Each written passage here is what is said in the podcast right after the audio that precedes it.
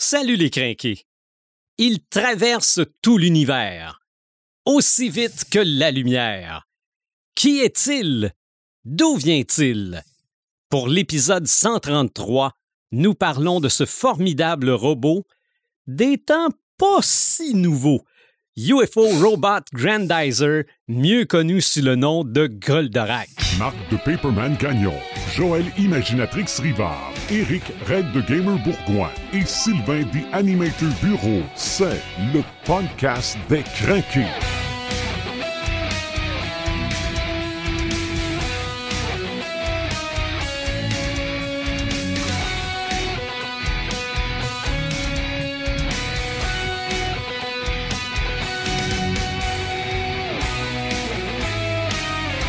Premier épisode pour l'année 2022. Paperman, salut. Salut! Imaginatrix, salut. Salut! Et salut Red the Gamer. Salut tout le monde, salut les crinqués, salut The Animator, ça va bien? Oui, ça va bien. Aujourd'hui, bon, évidemment, on n'avait pas le choix. C'est un podcast à distance. Quand on pourra revenir en studio, on va revenir en studio, c'est sûr. Donc, c'est la pause aussi pour les vidéos YouTube. Mais on est là quand même en audio sur notre site Internet podcastdécrinqué.website sur les différentes plateformes de streaming également. Donc, on continue de faire nos différents épisodes. Aujourd'hui, épisode sur le personnage de Goldorak parce qu'on a eu pour terminer 2021, un épisode spécial sur la BD Goldorak qui est sorti en France, qui commence à sortir du côté québécois. Euh, on va avoir de plus en plus de copies dans le courant des prochaines semaines. Marc, il faut absolument revenir sur cet épisode spécial-là parce que c'est, je vais appeler ça ton bébé finalement. Ouais, ben ça c'est le bébé de, c'est le bébé du podcast, Anto, Mhm. parce qu'on avait lancé cette idée-là. Puis tu sais, des fois on, euh, des fois vous lancez des affaires dans les airs, puis euh, moi ben je prends la balle au bon, puis euh, je lance des, je lance ça dans l'espace. Des fois ça fonctionne, des fois ça fonctionne pas. Puis là ben ça a fonctionné parce qu'on on avait lancé ça qu'on pouvait rêver d'avoir un, un entrevue pour parler de Goldorak, mais en fin de compte ben ça s'est concrétisé. C'est ça. Voilà. C'est, je reviens toujours à ce que Julien Blondel m'a dit une jour dans sa vie. Il m'a dit demande-le. Peut-être que ça va fonctionner, peut-être que ça. non. Le, le Alors, pire c'est ce qu'ils disent non. Le, le pire qui peut arriver, c'est que ça, c'est qu'ils disent non. Alors moi, j'ai lancé ça à M. Bajram. Euh, écoute, ça fait c'était euh, au mois de décembre l'année d'avant. Puis euh, il m'a dit oui. Mhm. Puis c'était comme resté un peu mort parce qu'il travaillait déjà sur le projet. Puis après ça, ben, il est revenu quand la- la BD est sortie. Ben, puis ça a fonctionné, tant mieux. Puis on a eu Oui. beaucoup de plaisir avec cette entrevue-là. Je pense que les auteurs ont apprécié. Oui. Puis on a eu beaucoup de. Quelques révélations aussi, hein? euh, Oui. Quelques scoops. Oui, c'est vrai, mais je n'avais pas lu la BD à ce moment-là. OK. Là, Moi, je l'avais lu. lu. Mais j'aurais eu une dernière question, moi. C'est Oh. par rapport à, à la finale, mais ça vend pas de punch. OK? Parce que Red, je sais qu'il s'est pas rendu jusqu'à la fin encore, là. Mais Non, j'ai pas fini d'écouter le. Ben, j'ai pas écouté, j'ai j'ai pas fini d'écouter le podcast sur Goldorak OK, et j'ai pas fini non plus de. De, voyons, je de lire pas. la BD. de lire la BD. Fait que, OK. euh, Mais moi, c'est le manteau de cuir d'Actarus. Oui. OK? Parce que quand tu vas voir la dernière planche, Actarus porte un manteau de cuir. Et quand Oui. tu vas revoir aussi à la fin, on a les, les ébauches et tout ça, ce manteau-là, c'était prévu qu'il porte avant ça. Parce qu'il y a des planches où on le voit qu'il porte, même quand il, quand il se combat. C'était comme prévu que c'était son nouveau costume. Pourquoi on l'a gardé pour la dernière planche? Ah, ça, on faudrait qu'on demande. euh, J'aurais, posé cette question-là. Mais bon, aujourd'hui. Il l'a sur la page couverture aussi, son manteau de cuir. Semble. mais est-ce qu'il y a l'oiseau comme le costume d'Actarus? En tout cas, je regarde. Euh, me semble que non. Je pense qu'il est vraiment. Il est comme en civil, mais avec le manteau de cuir. C'est ça. Et la Ouais. barbe. Eh bien oui, la barbe. C'est ça. la qu'il- barbe. Ce qu'il n'a pas à la fin. Mais ah, là, j'ai peut-être vendu un punch. Ah, Oh ben là. c'est ça. Donc, aujourd'hui, on ne parle pas de la BD en tant que telle, de cette BD-là, on parle du personnage. Sa, sa genèse, son impact. Euh, et pourquoi ça a marché autant que ça? Ça va être vraiment un épisode bien, bien le fun parce que on a les vieux de la vieille, puis on a la jeunesse Joël qui vient à peine de découvrir le personnage de Goldorak. Euh, qui commence? Ben, ben, je vais commencer, moi. Peux-tu y aller, Joël? Ben, en fait, je voulais vous demander, pouvez-vous commencer par expliquer aux néophytes comme moi, c'est qui ce personnage-là de Goldorak? OK. Ben, Marc, vas-y. Hey, ben, premièrement, là, il faut qu'on se mette dans le. Faut qu'on va se mettre dans le bain, là. Mm-hmm. de, de, pourquoi, euh, pourquoi Goldorak, c'est un personnage culte, et d'où ce qui vient et tout ça. Euh, c'est une série animée, une série animée qui, est, qui a été produite par la, la, super maison de production euh, Toei Animation euh, en 75. Fait que là, on est vraiment là, dans le milieu des années 70. on est vraiment dans l'explosion des séries animées japonaises. Et Go Negai, qui avait déjà fait avant des séries, qui était Great Mazinger, mm-hmm. Puis il y en avait fait un autre aussi. Et là, là, je dois vous spécifier que moi, personnellement, je ne suis pas un spécialiste ni un grand connaisseur de Goldorak. Euh, je suis, j'ai vraiment des, connaissances de base. Alors, je vais vous dire ce que moi je connais de Goldorak. Puis, euh, c'est pas, c'était pas là-dessus non plus que je voulais réellement euh, m'enligner. Mais euh, Gonagai décide de revenir et de faire cette série-là qui, comme tu l'as dit en introduction, s'appelait UFO Robot Grandizer. Mm-hmm. Qui a été ouais, traduit ça dépend tout le temps de la région, ce que c'était. Hein. C'est ça, mais je pense que c'était le nom au Japon. Au Japon, oui, c'était, c'était ça. Et euh, il, sort ça, euh, et ça n'a pas, ça pas eu un, immense impact au Japon. Euh, contrairement à Green Mazinger, qui lui avait été extrêmement populaire, je pense que le statut de culte est, est, venu vraiment quand cette série-là est arrivée en France. Mm-hmm. Euh, dans les années, soit à la fin des années 70, en 78 pour être plus précis. C'est ça. Au Québec, même euh, année. même année en 78 au Québec. Euh, et c'est parce que c'est là que Goldorak a pris son statut de culte. Mais je ne suis pas persuadé qu'au Japon, ça a été une si grande série que ça. Gonagai, oui. Ça, c'est clair que Gonagai, au Japon, c'est considéré comme un génie d'animation de, parce qu'il n'y a pas rien que fait ça. Mais je pense que Great Mazinger a eu beaucoup plus d'impact au Japon que, que, UFO Robot Mazinger. Mm-hmm. Mais dans l'entrevue que vous avez faite, je pense que vous avez dit aussi que ça a été des, un des premiers animes japonais à être traduit en français. Ben, de ce genre-là. Oui. Fait, que ça serait un peu, ça expliquerait un peu pourquoi l'engouement est parti. C'est ça. Il, y a, il, y a, comme. Euh, pour, le manga, parce que c'est, on va se le dire, là, Goldorak, c'est un peu style euh, manga. Hein. Euh, mm-hmm. D'ailleurs, il y a eu des mangas qui ont été faits, pas tant euh, sur Goldorak, mais il y a eu quand même des mangas. il, y a, comme des, points importants dans l'histoire du manga en Europe puis en France. il y a eu Goldorak puis Albator. Mm-hmm. et après ça, il y a eu Akira dans les années 80.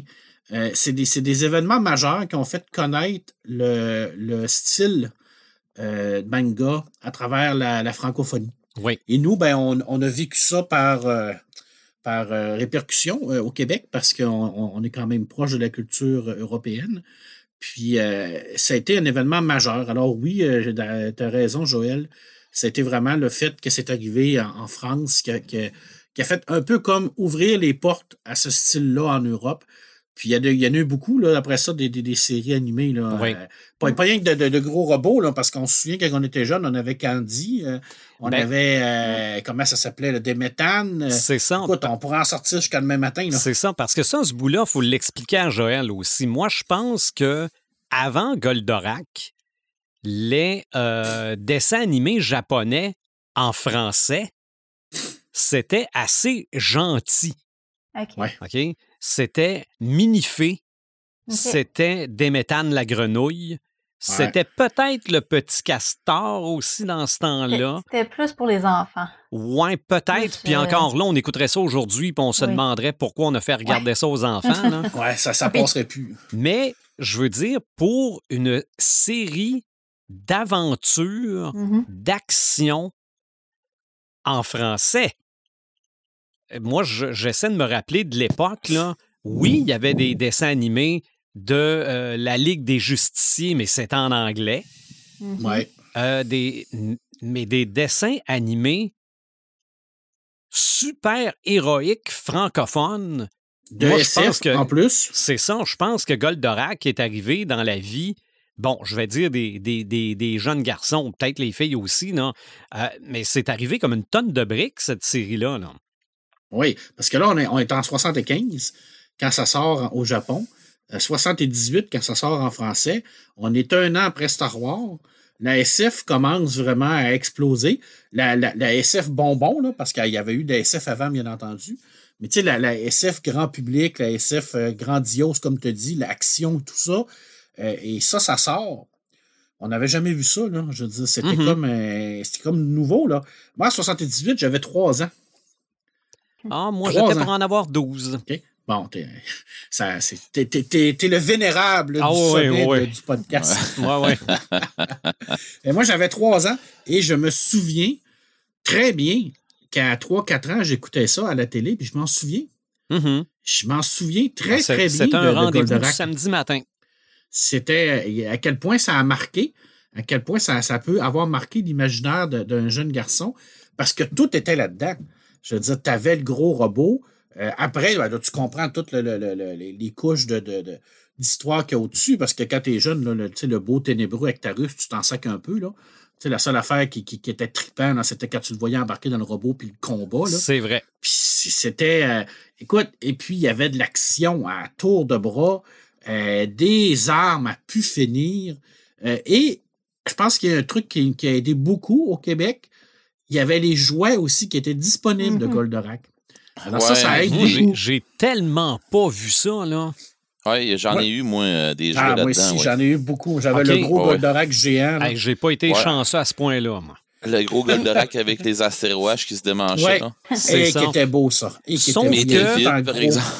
Oui, mais il était un gros plastique. il, était, beau. Peut-être une explication boboche, là, c'est que peut-être que les jouets sont arrivés un petit peu plus tard, puis moi, je t'ai rendu au secondaire. Peut-être. donc, peut-être que j'avais un peu décroché. T'étais peut-être victime. Ça se peut-tu qu'il ait joué à Goldorak, même sans avoir les jouets? Ah, déjà trop vieux ou? Non, non, non, non. Sûrement du, monde qui, qui faisait semblant d'être Actarus puis Goldorak. Ou prendre n'importe quoi, là. Euh, absolument. une figurine puis faire semblant que c'est Goldorak. Dans les cours d'école, à la récréation, absolument. Puis en plus, il y avait les collants de Panini Comics. Écoute, ah, les autocollants là, de Goldorak, ça s'est hmm. échangé là, comme des cartes Pokémon aujourd'hui. Ben oui, j'avais, moi j'avais une boîte, euh, une grosse maudite boîte dans mon salon qui me servait de cockpit de Goldorak, qui me servait plus tard, qui m'a servi de, de, cockpit de X-Wing euh, qui m'a servi. Euh, écoute, euh, j'avais des lumières là-dedans, mais pas des LED là, comme Master. Avec la technologie qu'on a maintenant, mes filles auraient voulu avoir ça dans, le temps, puis ils l'ont fait. Là. Mais j'ai joué des, des journées de temps dans mes. là-dedans, dans une boîte là, où c'est que je faisais semblant de, de, de conduire Goldorak. Là. Oui. Puis je pense que ce qui a marqué aussi euh, cette génération-là, c'est la musique. Oui. J'avais des, disques, moi, de ça. Exactement, c'est ça. On avait des, hum, des hum, vinyles hum. de ça. On avait Goldorak Disco. On avait le, film de Goldorak qui était en, vinyle. Euh, en fait, le film, c'était tout simplement des épisodes. C'est ça qu'on aurait bouté pour faire 90 euh, minutes. 90 minutes. Mais tout ça, on avait accès à ça. Puis, euh, je pense que c'est je pense que c'est une des premières chansons euh, ou, une des premières séries où ce qu'on se rappelait de la musique, tellement mm-hmm. c'était important. Puis, euh, écoute, la, musique de combat, la, musique du générique, il y avait plusieurs musiques de générique parce qu'il y en avait une pour, pour chaque scène. Il y en avait une pour le début. Quand, quand il engageait le combat, il y en avait une. Quand il engageait le combat final, il y en avait un autre. C'était, c'était comme tout parfait dans, cette euh, façon de faire-là, cette façon d'amener-là. Puis c'était toujours la même chose d'épisode en épisode. Donc, on n'était pas déstabilisé. Puis on sait que à cet âge-là, la répétition, c'est tellement important parce que c'est ça qui va former notre, euh, notre, imaginaire, de tout le temps se faire mm-hmm. répéter la même chose. Je pense que c'est tout pour ça que ça, ça a marqué cette génération-là, ma génération, en tout cas ma génération à moi, qui, qui, sont nés dans les années 70, là. Euh, écoute, c'est ça, puis Albator, pour moi, là, c'est deux grands. Euh, deux grandes séries qui sont venues comme euh, fonder mon amour de, de tout ça, là, je veux dire. C'était. Puis écoute, il y avait, il y avait Goldorak, mais il y avait aussi Actarus. Oui. Parce que Goldorak, tout seul, il est rien. Tu sais, je veux dire, c'était pas un robot, là. C'est ça qui était encore plus cool. Mm-hmm. C'est qu'il y avait quelqu'un qui pilotait le robot. Alors, tu sais, je veux dire, on, on, s'identifiait à Actarus parce que c'était comme le prince, c'était le guerrier, c'était le, le, super soldat qui, défendait tout le monde. Puis quand tu es, jeune, tu t'identifies à ça, puis tu te dis Waouh, je veux devenir comme lui, je veux piloter un robot. Alors, tu te fais des robots en carton, puis tu te fais des affaires. Je, suis persuadé, moi, qu'il y a des ingénieurs qui sont devenus ingénieurs parce qu'ils ont écouté Goldorak. Mhm. Probablement. Ils se sont dit, moi, je veux créer des robots. Bon, on n'a pas encore un vrai Goldorak, là. C'est peut-être mieux de même parce qu'il y a sûrement quelqu'un qui l'aurait pris pour nous détruire, là. Mais Peut-être. C'est en cours, c'est en cours. Peut-être. Si c'est ça, c'est en cours. Si je fais un peu de psychologie à 25 cents, là, est-ce que ça se peut qu'on avait l'impression de voir prendre vie notre carré de sable? Ah, ouais. C'est vrai. Parce que j'ai eu l'occasion de, de, jaser un petit peu avec Joël quand j'ai eu le, quand elle, est venue me porter son nouveau livre. Et quand Actarus descend pour se rendre à Goldorak avec le, le, petit siège qui pivote sur lui-même pour absolument rien, euh, on, a tout fait descendre des voitures du haut des marches d'escalier ou bon. C'était c'était un peu ça qu'on voyait à l'écran, tout ce qu'on. Tous les patentages qu'on faisait avec nos jouets dans notre sous-sol, non? C'est vrai. Ah ouais. Je suis d'accord avec toi. Puis toutes les armes qu'il y avait, toutes les inventions qu'il qui, faisait, euh, c'est, Oui, je pense que c'est ta psychologie à 25 cents n'est pas mauvaise, en tout cas dans mon cas. Là. Bon. ben, je me suis souvent demandé, moi, pourquoi ça fait qu'elle revirait deux fois la chaise, mais bon. Hein. C'était pour faire beau, j'imagine. C'est ça, exactement. T'as remarqué d'ailleurs que dans, dans, dans, la nouvelle BD, on le voit pas faire ça. Hein? Mm-hmm. il, descend il descend pour faire la, le transfert, mais on voit pas la chaise, jamais. C'est vrai, c'est vrai. On a le métamorphose avant. Exact. Puis euh, il s'en va directement dans la tête de Goldorak. Puis mm-hmm. euh, c'est, ça, y va au toast. Puis euh, c'était, par contre, avec le recul, excessivement violent pour une série mm-hmm. jeunesse. Là. Oui. On va s'entendre, là. Oui. tu sais, je veux dire, les, les diodes qui sont dans les, les, les Golgotes, là, ils ne s'éjectent pas, là. non. non, non, non, c'est. Non. non, Dans les petites fusées non plus, dans les petites soucoupes. Là. non, il, meurt, là. Je veux dire, non, quand t'es jeune, tu te rends compte, tu te rends compte, c'est pas important, là. La hache passe à travers, il n'y a pas de problème. Ah ouais, puis tu te dis, il doit manger une sincère, le gars, là, en dedans du petit vaisseau, là. quand la hache arrive, là, puis qui, qui, te fend en deux, là. Mm. c'est pour ça qu'on. C'est une autre époque, hein. C'est vraiment un autre. Euh, une autre époque. Euh, mais ça, je pense que c'est typique des, euh, des Japonais. Hein, je veux C'est vraiment dans la culture japonaise. Ça fait longtemps qu'eux euh, ont ça. Alors, ils sont venus à nous, donner ça ici en Europe, mm-hmm. dans la francophonie. Je ne sais pas si ça a eu un gros impact aux États-Unis. Ça a-tu été traduit en anglais? Oh, je, pense que oui. Oui, j'ai cru voir que ça a été, ça a été diffusé avec d'autres animes dans le genre. Puis que ça n'avait pas été aussi populaire, mettons, que dans, dans la francophonie. Mm-hmm. C'est vraiment euh, beaucoup en France puis au Québec que ça, ça a beaucoup sorti. C'est ça. Je, je pense qu'en anglais, c'est Goldrake. Et non pas ouais. Goldorake. C'est vraiment Goldrake. Non, non, c'est Goldrake. Ouais. Mm. Mais ça, ça me surprend pas parce qu'ils sont tellement. Ils ont tellement une culture qui est fermée à tout ce qui est autre qu'américain. fait que c'est pas, pas surprenant. Là. C'est vraiment pas surprenant. Avant la série télé, là, il y a eu mm-hmm. un pilote de la série qui, en fait, selon moi, est même pas un pilote, c'est un brouillon. OK? OK. Il y a un épisode d'à peu près 30 minutes qui est disponible sur Internet, puis je me demande, il est tellement bien remasterisé que probablement qu'il doit être disponible sur un DVD ou sur, un coffret, euh, sur le coffret de Goldorak. Là. Ça s'appelait Tiger ou en anglais The Great Battle of the Flying Saucers, la grande bataille des soucoupes volantes. Ça date de 75, donc la même année qu'est apparue la série Goldorak. Et là-dedans, on voit un prince d'une autre planète qui sauve d'une planète avec le gros robot de la planète pour atterrir sur la Terre et vivre sur une ferme. Donc, en partant, c'est pas mal ça. Le costume du gars en question qui ne s'appelle pas Actarus, c'est exactement le même costume, mais au lieu d'être rouge, il est bleu. OK. Le robot, il est cheap, là. OK? mais, mais il est gros. Puis à un moment donné, il y a une soucoupe, puis il rentre dedans. Donc, il y a, plein d'éléments semblables. C'était-tu fait par Gonegui, ça? Oui, absolument. Absolument. Et ah, au départ, l'idée de base, c'était d'avoir un robot extraterrestre. Mm-hmm. Parce que Mazinger, c'est pas un extraterrestre. Mm-hmm. C'est un méca terrien, Mazinger Z. C'est vrai. Donc, on voulait un robot extraterrestre pour avoir une raison de le mettre plus fort que tous les autres robots de la planète. Là. Mais. Bien que euh, tu peux, je peux me tromper, mais quand, quand Actarus revient de la planète Euphore avec Goldorak, il n'est pas, il est pas tant fort que ça. C'est vraiment le, le, le, professeur qui va le modifier. Oui, probablement. Probablement. Et la raison pour laquelle on est arrivé à Goldorak, au lieu de cette espèce de robot, en tout cas, vous, vous irez voir ça, euh, Tiger, euh, c'est que la compagnie voulait un lien avec Mazinger, voulait que ça mm-hmm. ressemble graphiquement parlant pour pouvoir vendre des babelles, vendre des jouets.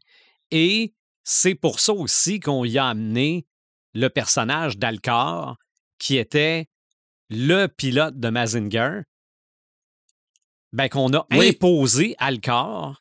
Appelons ça comme ça. C'est des demandes de. c'est les gens qui. Euh, les fans de, de qui voulaient ça. Aussi. Mais finalement, puis, euh, finalement, Alcor, dans la série Goldorak, c'est un faire-valoir qui se met tout le temps dans le trouble. C'est comme un ah, peu le mal-aimé. C'est hein. ça qui a fait que ça a été moins populaire au Japon, Goldorak. Ou controversé. Peut-être, oui. Mm-hmm. Oui, parce qu'il est passé comme de héros à zéro. Alcor, absolument. C'est clairement ça. Là. Absolument. Mais dans, dans, le premier épisode de Goldorak, ça commence avec Alcor qui arrive là et il y a une petite pensée de trois quarts de seconde pour Mazinger qu'on voit dans une séquence de combat. Mais si tu clignes des yeux, tu la vois pas. Ah ouais. OK, c'est le seul lien avec Mazinger, c'est dans le premier épisode de Goldorak. Eh ben. OK, ça, j'avais pas vu ça, ça. Donc, dans ils font comme euh, référence à son passé. C'est ça, mais ça se conclut là. Il n'y a eh plus ben. d'autres références au passé. Hey, je ne me euh, souviens pas de ça pendant tout. Ah non, c'est. Ben, j'ai l'air de m'en rappeler, là, mais en fait, c'est quand on a ramené Goldorak à la télévision, à Télétoon rétro, que je oh. m'étais assis pour regarder le premier épisode, puis c'est là que je l'ai vu, parce que je m'en serais pas rappelé moi non plus. Et d'ailleurs, ça, je me pose la question, puis c'est bien que tu amènes ça là. Euh, tu ressors ça aujourd'hui, en 2022. Mm-hmm. Euh, tu dis, euh, je vais passer ça sur une chaîne spécialisée, là, mettons prise 2, là, on va se le dire. Est-ce que ça peut attirer encore les jeunes comme ça nous a attiré nous? Je pense pas. Moi, je pense que ça nous ça attire les jeunes nostalgiques. Ben, à trois ans, tu peux pas être nostalgique. Non, non, non, mais c'est en fait, c'est les anciens les anciens enfants de 3 ans qui vont regarder ah, ça. OK. Mais la, la, nouvelle génération, là, est-ce que tu penses qu'il pourrait ça ben pourrait euh, avoir un impact aussi fort que ça l'a eu? Moi, je pense pas, à moins d'être un fanatique d'animé. Peut-être que les fanatiques d'animé peuvent être intéressés par des euh, animés rétro. Puis c'est un, peu la raison aussi pourquoi on fait tout le temps des remakes ou des trucs de même. C'est parce que c'est pour aller attirer peut-être les plus jeunes générations qui n'ont pas connu ça dans leur temps. Fait qu'on fait de quoi qui va être plus actuel, qui va avoir un traitement qui est plus actuel. Fait que je suis pas certaine que ça pognerait auprès des enfants euh, d'aujourd'hui. Mhm. Mais toi, Joël, qui as lu la BD, est-ce que ça t'a Mhm. donné le goût de, revoir, de voir la série? La BD, absolument. Euh, la BD, au début, j'ai trouvé que c'était un peu cliché, mais j'ai rapidement compris que c'était pour être fidèle, tu sais, à, Mhm. à, à l'univers, puis euh, à qu'est-ce que ça dégageait. Puis en bout de compte, là, premièrement, justement, le traitement de l'image est incroyable. Juste ça, en partant, là, ça fait que t'accroches tout de suite. Là. Puis, euh, puis l'histoire aussi se met à se développer un petit peu plus. Fait que, euh, fait que oui, j'ai plongé dans ce monde-là, je l'ai découvert, puis euh, ça m'amène éventuellement à, tu sais, si je peux, si je pourrais justement pogner euh, cette série-là qui passe en, en rediffusion ou quoi que ce soit, là, ça m'intéresserait de, de m'asseoir puis de me mettre à l'écouter. OK. Ben, Ou bien d'acheter moins, le coffret. ouais, ou Oui. tu- oui, acheter Mm. le coffret, Ah ben oui. oui, pourquoi pas. tu nous le prêteras après. Parce que me semble-t-il que c'est pas- c'est qui qui l'avait sorti? C'est Imavision qui avait sorti le Oui. coffret. Mhm. Oui, ça- je pense deux début, coffrets. Ouais, de- au début des années 2000, me semble. Il y avait Mhm. vraiment comme sorti les deux coffrets, là, puis euh, en français québécois, bien entendu, là, avec la, la- les, la- les génériques, euh, tout ça. Alors, euh, C'est ça. ça doit être encore disponible, ça. Oui, oui, oui. Et Sûrement. la, la journée, je me rappelle pas si c'est la journée des- de la sortie des DVD ou la journée du retour à la télé de la série, j'avais fait jouer la chanson Goldorak de Noam à la radio. Oh! Wow! C'est euh, ça, je m'étais donné ce plaisir-là. Et Il y, a, euh, il y a sûrement quelques auditeurs à qui ça a fait plaisir aussi. Sûrement, il y en avait un paquet qui connaissait encore les paroles. Probablement Ah. que Red comprend, comprend très bien ce qu'ils vivent. Et tranche de vie, j'ai essayé de l'écouter ce matin. Premier refrain, j'ai arrêté. Ah ouais? Ben, vous le savez, je chuchote. Ah! Fait que là, Non, ben, non, ben, non, ça, ça veut dire que là, je peux pas te, je peux pas te mettre au défi, là. de l'écouter? Non, pas de l'écouter, genre pour notre sortie de l'épisode Goldorak, de le présenter en ondes sur les ondes de la radio. Ouf! Oh! Je ne Ah, sais t'es pas pas. gay! Je, T'es je pas non, gay! vais, je Non, vais non, être tout oui à ce, tout oui à ce moment-là. J'ai autant d'émotions à écouter la chanson de Goldorak que Star Wars Disco. Tu sais une version disco hein, de Goldorak? Ah, oh, fort probable. Ah, l'ai. probable. Je pourrais la- vous la faire, et- je pourrais, pourrais la faire écouter, je l'ai. Ah, mon Dieu. En, dé- en, en vraiment en vinyle, la version Goldorak Quand- disco de Noam. On, on a plein de choses à écouter en vinyle en gang. Mais à toutes les, Mais, à mais toutes les fois, à toutes les fois qu'on veut, on a des embûches. On va faire le tour des personnages. oui, On a, parlé- on a parlé d'Actarus, évidemment. On a parlé d'Alcor. Mais aussi, pour compléter, c'est quoi la brigade des anges? On les appelle Hey, comme ça, je Dieu. pense. Non, la, la brigade des aigles. Aigle. Des aigles. les aigles. Excusez. Ouais. La Vénusia. patrouille des aigles. La patrouille, patrouille des, des aigles. aigles. OK, bon, mon Dieu, j'étais loin. Euh, Vénusia, qui Oui. est une terrienne, et Phénicia, qui est la sœur d'Actarus. Ouais. Oui, effectivement. Parmi les terriens et les amis, il y a le professeur Procyon. Ouais, lui, c'était vraiment comme le, la tête de tout ça. C'est ça, ben, c'est la figure paternelle, et on le voit très Ouais. bien dans la BD aussi. Non? Oui, tout à Ouais. fait. C'est encore le cas. Euh, je Rigel, pense qui est le, Rigel, qui est le père de ça. Vénusia. qui est mon, je pense qu'il est mon personnage préféré. Bon, euh, il est drôle, là. Dans C'est- la série, là. C'est ça. Euh, Mais Rigel, est, euh, ce, qui, est intéressant, par exemple, dans la nouvelle BD, oui, il développe beaucoup ce personnage-là, Mhm. Rigel. On, on- on dépasse un peu le cliché du, du vieux chioleux, là, parce qu'il amène vraiment tout son passé au niveau de la guerre et tout ça. Mais tu comprends en plus un peu le- le- la, la psychologie de ce personnage-là. ça. J'ai j'ai trouvé ça intéressant. l'amour de ses là. enfants, on le voit dans BD aussi. Ouais, clair, hein, c'est c'est Mm. un homme de famille. C'est ça. Donc, on retrouve aussi Banta, on retrouve aussi. Lizard. Mais Et dans la BD, ils ne sont avait- pas là, mais dans la série, les assistants de Procyon. oui, comment ils s'appelaient les trois dieux? Ah, je les ai, je les ai les noms. Je vais avoir l'air intelligent. Antares, Argoli et Koshir. Ah, ça, j'aurais. Cochir, je me souvenais de lui. OK. Je me, sou- je me souviens qu'il y avait trois, euh, trois, trois personnes avec lui, là, mais. euh, de- de- C'est ça. noms, Ceux- là. Ceux-là ne sont pas revenus dans la BD. Les méchants, maintenant, ben, je, vous, je vous les laisse. Euh, il y avait Minos. Oui. Ouais. Ça, c'était lui. C'est le commandant en chef, Minos. Oui. Mais il n'était pas euh, tout seul. Non, euh, il y avait c'était le petit bonhomme dedans, là? C'était C'était le. une petite bonne femme. s'appelait? C'était Minas. Minas. Ouais. Puis euh, il était le. Comment il s'appelait le grand euh, stratèguerre? Mhm. Ouais, le grand C'est stratégaire. Ouais, Oui. ça, ça, je me souviens de ça. Puis hey, là, là c'est loin dans ma tête, là. Hey, Euh, c'est loin. Argot, t'as peu. C'était dessus. Ah, t'es- tu Argos. tu t'en viens pas pire, Red. Euh, Il n'y avait pas un Dargos? Dargos? Ah, vous êtes pas Ah. vous en venez pas pire. C'est Idargos. Hidargos. C'est ça. Lui, c'était le commandant, le commandant second. C'était le- le- Mhm. Comme le Broadway. Ça, c'était celui qui avait comme les aigrettes de chaque côté de la tête, je me trompe pas. Possible. Ouais. Ouais. Puis il y en avait un autre, là. euh, Ah, Ben moi, j'ai un quatrième nom, si tu veux que je le donne. vas-y. Horos. Ah, lui, c'est lui qui remplace. C'est. C'est lui qui remplace. Hidargos quand Hidargos meurt. Ouais, mais c'est parce qu'à un moment donné, il se ramasse aussi avec un esprit de pilote de la mort qui donne vraiment, mais vraiment, mais vraiment de la merde à Actarus. Là. Euh, je me souviens pas, le gars, je me souviens de, de- de l'avoir vu cet épisode-là, puis ça dure pas un épisode. là. C'est un pilote de Golgoth, me semble, ou quelque chose comme ça, mais c'est une bête, le gars. Là. Fait que je me souviens pas si dans lequel j'ai. Je me souviens d'avoir vu ça, en tout cas, là, un épisode où ce que, il arrive quelqu'un, puis c'en, est, est un tough, là. Mhm. Puis il me semble que stratégage, justement, il est, il est bien content de ça, mais ça, ça vire à marde parce que les autres, euh, Hidargos et tout ça, ils se rendent bien compte qu'il il va lui voler le place. Là. OK.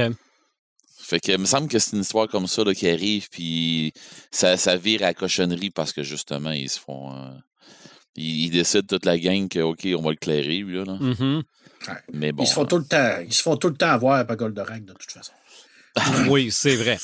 Des fois, c'est plus difficile, mais il finit Comme, ouais, toujours comme par Red gagner. dit, ouais. Ouais, Il y a tout le temps des, des genres de Golgoth ou de, de, de, de monstres. Comment ils s'appelaient les autres? Les monstres goths qui étaient plus, euh, Oui. plus gros, plus forts. J'ai, j'ai euh, dans, dans la liste de noms que j'ai trouvé des Anterac. Ouais, ouais, des Anterac. Mais ça, c'est le fun parce que c'est. euh, tu vois, de. de c'est, c'est, c'est la méthode. Moi, j'appelle ça la méthode Dragon Ball. OK. Hein? Mais tu sais, je veux dire, c'est pas Dragon Ball qui a inventé ça parce qu'on le voit dans, dans, dans Goldorak. C'est que les Golgoth sont toujours plus forts d'épisode en épisode.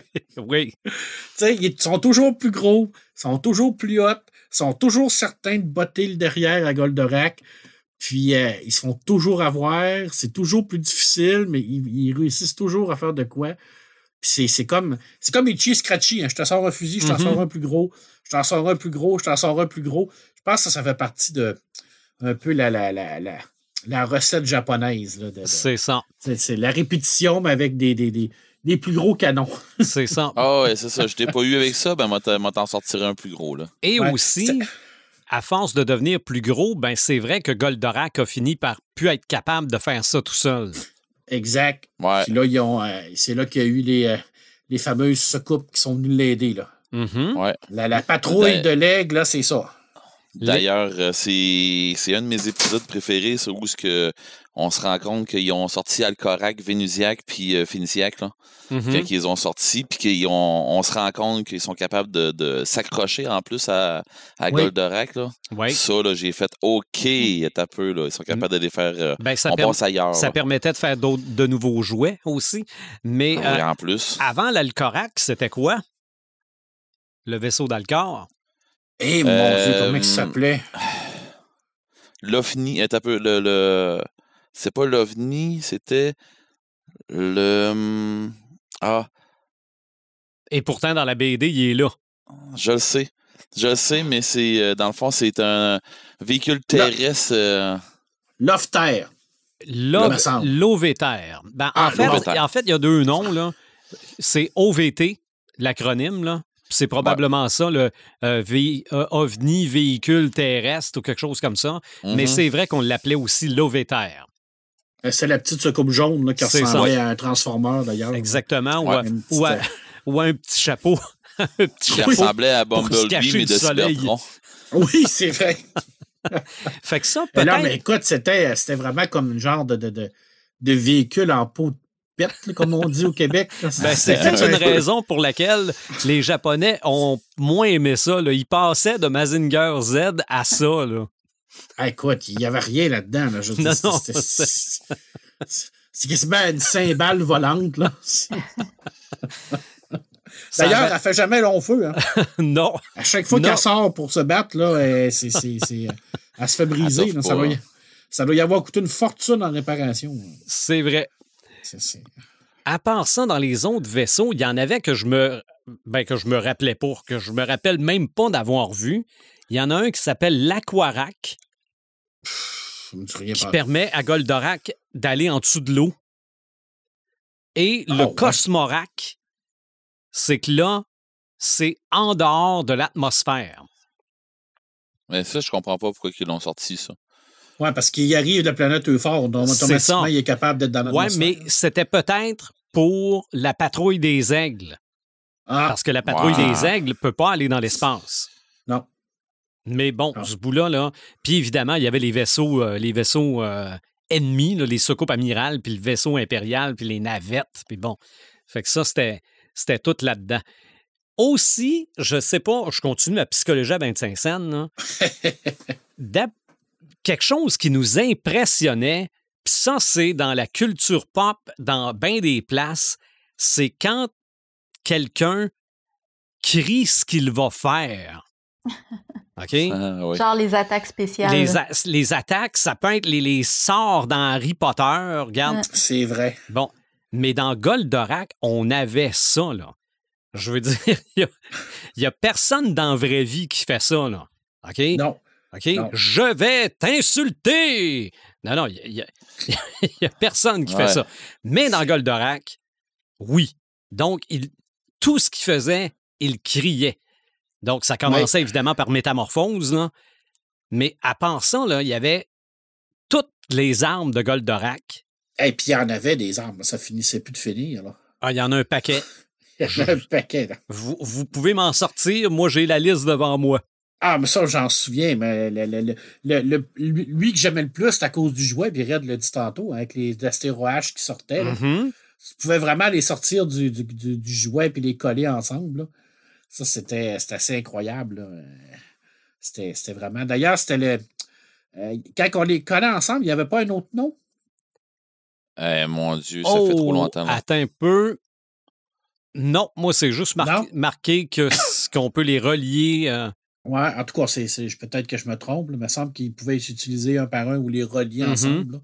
Ça, c'était, euh, c'était intense. Quand ils sortaient ça, là, euh, c'était, c'était hot. Là. Qu'est-ce qu'il y avait d'autre? Euh, Red? Missile Gamma. Ouais, ben. j'ai tout ça, moi, là-dedans? Oui, ben oui. Oui. Ouais, ça, c'était les. Ça, c'est... Oui. Tu parles des, des armes qu'il y avait, toi, là? Ouais, ouais. Ben là, tu avais Pulvonium. Ah oui, Pulvonium. Ça, c'était les rayons laser sur ses, bras, sur ses, ses mains. C'est ça, de ses points. Ah. Violets, pour être précis. Ah ben là, ouais, t'avais, euh, avais le corneau fulgure, ça c'est. Ouais. ça c'était dur, de passer à, c'est dur de passer à côté.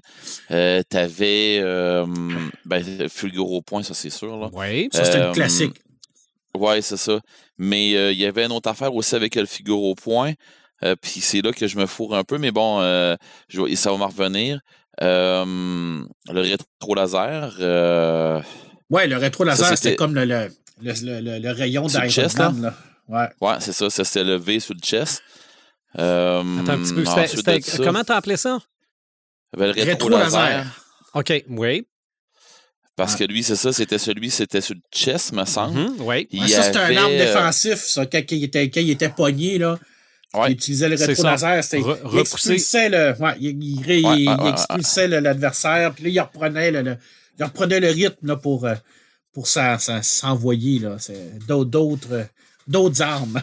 Il y avait, il me semble qu'il y avait un genre d'unité de, contre-mesure, des genres de, de, kits qui sortaient ou des épaules là, à côté des astéroïdes, là, où, euh, oui, oui, oui, je me souviens pas trop, là, puis c'était comme des petits missiles. Mais ça, c'est ça qui me fourre, là. C'est, là où que. C'était pas le pulvonium tantôt, mais c'était pas ça. Pas le clavi, euh, clavico. Clavico. Ah, euh, clavicogire. Clavicogire. Exactement. Oui, oui, oui. Ouais. Mais ça, attends un petit peu. Ah, ouais, c'est pas. Avec Flamicogire. Euh, moi, j'ai clavicogire ici, moi. Clavicogire, OK. Ouais, mais j'ai l'impression que c'est un peu ce qui mêlait Marc tantôt. J'ai l'impression que c'est ces deux lames-là euh, en forme de croissant de lune. Ça, c'est. Qui, ben, moi, les clavicogires, on me dit que c'est des lames en croissant de lune. Ah, ça sortait des épaules. C'est ça. Ça sortait des épaules. Ouais, mais ça, probablement. Ouais, mais c'est peut-être l'astéro-H quand le manche ah relie les deux. C'est ça, c'est ça, c'est ça. Clavicogire, ça, c'est quand il les envoyait tout seul. Puis euh, astéro-H, ça, c'était quand il la manchait ensemble. Il les collait tous les deux. C'est ça. c'est vrai. C'est ça. Il y avait des armes de sa, ça se coupe aussi. Il y avait le. euh, voyons, les. les, les euh, voyons, comment, ça s'appelait? Les planitrons. Oui. Euh, oui. les deux, les deux gros disques. Des, ouais, des disques Qui, qui, avaient, c'était comme des lames de scie, là. Ah ouais, mm -hmm. ça, ça torchait en tabarnache. Il y, en a détruit, ça, du monde avec ça. C'est ça, oui. Ça passait à travers les vaisseaux comme si c'était du beurre. J'ai aussi les mégavolts. Mégavolt, ça, c'était... C'est les, euh, des trous situés sur la soucoupe qui oui. lançaient ah. des rayons laser bleus. OK. Oui. Ah, ouais. Ça, ça me dit moins, moins quelque chose. Et je pense qu'il en reste seulement qu'un. Oh, ben là. Et ce serait le cerveau fulgure. C'est ben, le hein? corneau fulgure. Non, c'est pas la même chose. OK. C'est un rayon ouais, qui sort de l'une des trois petites pointes situées sur sa tête. Hein? Eh mon Dieu, je l'ai pas vu souvent, ça. Moi non plus. Moi non plus. Mais c'est vrai qu'il y a trois petites pointes sur la tête, Goldorak. Oui. Il y aurait ouais. un rayon qui sortirait de là. Il ne doit pas l'avoir utilisé souvent. Probablement pas. Mais bon. Ah. Ils disent D'ailleurs, il, il, ma il là. marche à quoi, Goldorak? On le sait jamais. Hein? Il marche à quelle, quelle énergie qui marche? On n'a aucune espèce d'idée. On n'a pas de. Puis c'est ça qui était. Tu sais, je veux dire, on revient à pourquoi on aimait ça tant que ça. Mais je pense qu'il y avait tout ce côté aussi de, de mystère. Tu sais, euh, Goldorak, qui est parti de fort avec. Euh, Actarus est parti de fort avec Goldorak. On ne sait pas comment. On ne mm -hmm. sait pas pourquoi. Euh, euh, tout ce qu'on sait, c'est que c'était un super robot de malade mental mm -hmm. euh, qui, était le, qui, était censé être le plus fort de tous les temps. Il est parti de là. On ne sait pas comment il a été construit. On ne sait pas qui l'a construit. On n'a pas les plans. On n'a rien. Il y avait tout le côté mystère. Oui. Ça, c'était le fun de, de, se dire on, on... Est-ce que tu penses que s'il y avait un film de Goldorak, il nous expliquerait tout ça parce ah, que. Arc. comme, comme nous expliquer pendant deux heures pourquoi Superman est devenu Superman? Ah, Arc, je peux pas croire. Excuse-moi, là, mais ça me déprime total de penser ça. Parce qu'à la base, l'origine de Superman, il n'y avait rien de compliqué, là. Mais non, c'était un être qui était venu d'une autre planète. D'ailleurs, je veux dire, Superman puis Actarus, là, je veux dire, c'est la même chose. là. Mm. C'est la même affaire. là. C'est deux personnes qui, qui ont fui leur planète parce que leur planète est en train de se faire détruire. Puis euh, la seule différence, c'est qu'Actarus, euh, il y a certains pouvoirs, je crois, Actarus en tant que tel, parce que euh, on voit qu'il qu qu est quand même. Euh, il y a une forme physique je pense, qui est supérieur à la oui. l'humain normal. Là. Ben, il est capable de sauter très haut dans les airs avant ouais. de dire euh, métamorphose. Moi, je pense que c'est assez ouais, clair qu'il n'y a, pas le même, euh, il y a pas le même euh, gabarit physique que les humains, là. mais il n'y avait pas ce pouvoir-là, mais il y a tous les pouvoirs que Superman avait, ça a été remplacé par, par Goldorak. Là. Je veux dire, c'est, assez, assez évident qu'on voit là, un peu l'influence. Là, je veux dire, En tout cas, moi, je l'ai toujours vu comme ça, plus vieux. Mais quand tu es jeune, tu te fous tellement de ça. Là. Mm -hmm. C'est tout ça, là. C'est en sac. Là. Tout ce que tu veux ça. voir, c'est Goldorak se tu, battre. Là. Tu veux voir des bons tellement bons contre des méchants tellement méchants. Exact. Je pense que c'est le, le, le, concept même, là, c'est le, le, mal contre le bien. Il n'y a pas de, y a pas de, de, de zone grise. Il n'y a pas de questionnement. non. Tu sais, je veux dire, tu ne cherches pas c'est quoi les, les, les motivations des méchants. Ils sont mauvais, nous autres, on est bons, on leur botte là derrière. Ça finit là. Ça vient de s'atteindre. Il y a, il y a un petit peu plus, on va un peu plus en, en profondeur dans la BD, par exemple. Oui, oui, oui. C'est, Puis d'ailleurs, c'est, normal qu'en 2022, on essaye de. de euh, 2021, là, parce qu'il est sorti en mm -hmm. 2021, qu'on essaye de mettre un peu plus de, de, de, de, chair autour de l'os, parce que sinon, ça, ça aurait été un peu plate de, revenir avec le même, le même concept, je trouve, là, personnellement. Ben, euh, juste pour faire une petite parenthèse, euh, on nous avait dit en entrevue concernant cette BD-là qu'on voulait qu'elle soit fidèle aux souvenirs qu'on avait de Goldorak. Oui. Puis si Goldorak. je trouve. C'est ça. Si Goldorak était en 2021-2022, c'est comme ça que ça serait. Oui. Donc, je pense que oui. moi, je trouve qu'ils ont réussi leur coup. Oui, je trouve qu'ils ont bien réussi parce qu'ils ont fait évoluer les personnages. Euh, Alcor, euh, euh, je pense qu'il a, évolué dans ce qu'on pensait de lui. Mm-hmm. je veux dire, tout, ça c'est a, bien, a, bien été fait. J'ai beaucoup aimé Rigel, comme je l'ai dit tout à l'heure. Actarus est resté toujours ce personnage un peu énigmatique, beau bonhomme. je veux dire, il reste encore. En plus, c'est qu'il a une barbe. Hein. Mm-hmm. il, est encore plus on dirait qu'il est encore plus mythique. il y a un petit côté hipster en plus. Là, je dis, il fait très, euh, très 2020, 2021 là, avec ça. ça. Puis, il revient, il ne dit pas à personne. Euh, il y, a, tout le temps ce côté mystérieux autour de lui. Puis euh, ils, ont, quand même développé toute la partie de fort, mais pas trop. Je veux dire, ils nous en ont donné un petit peu, mais pas énormément. ils ont gardé toute une grosse partie du mystère de Goldorak. Mais ils n'ont pas joué dans le passé, ils ont vraiment joué dans leur période de temps. Mm-hmm. Je veux dire, l'histoire se passe dix ans avant. Ils ne reviennent pas sur les épisodes de, l'arrivée de Goldorak et tout ça. Ça, c'est cané. Mais ils nous expliquent qu'est-ce qui s'est passé après la série. Puis ça, j'ai trouvé ça super bien fait à cause de ça. Ils tombent pas dans le, tombent pas dans les clichés, puis ils tombent pas dans les. Euh, non, j'ai trouvé ça bien pour ça. Mm-hmm. C'est sûr que ça reste. Je pense qu'il y, a beaucoup de, de, nostalgie autour de cette BD-là pour les gens comme moi. Moi, je n'aime pas utiliser le mot nostalgie parce que quand c'est bon, c'est bon. Hein. Moi, j'ai tout le temps dit quand c'est bon, c'est bon. C'est pas, pas, nostalgique. Là. Goldorak, c'était bon à l'époque. Puis c'est encore très bon aujourd'hui. Je pense qu'ils ont prouvé qu'ils pouvaient ramener un personnage qui était. Euh, qui, qui, qui, existait avant, parce qu'il y a quand même eu une longue période où il n'y a rien qui a été fait là, sur le Goldorak. Puis il est arrivé, ils sont revenus avec ça, puis euh, ça poigne encore. Je veux dire, ça, ça, ça, a eu un impact. C'est pas, pas, pas, seulement sur des personnes comme moi, puis Red, ou toi, mais sur des personnes comme Joël aussi qui connaissaient pas Goldorak, puis qui se sont mm-hmm. dit Attends peu, il y a quand même une belle histoire là-dedans. Là. Oui. Je veux dire, il y a quand même quelque chose à aller chercher, à développer autour de ça. Puis, euh, ils, ont, réussi à ramener Goldorak dans, dans notre ère, dans la modernité, si on mm-hmm. veut. Oui. Exactement. Parfaitement d'accord. Puis écoute, euh, pas de Goldorak, là, on n'a pas de Pacific Rim, là, on n'a pas de. de, de, il y a un paquet de films aujourd'hui, puis un paquet de ben, séries, un paquet de BD. Euh, l'héritage de Goldorak, euh, ça se traduit en quoi? Parce que ça a été le premier. ben, en fait, celui qui avait avant Goldorak, qui était Magna, Mazinger. Mazinger. Ça a été le premier robot qui était piloté. Mm-hmm. Un robot géant qui était piloté. Ensuite, il y a eu Goldorak. Mais après ça, là, c'est parti en vrille. Tu as eu les, les, les Gundam, tu as eu euh.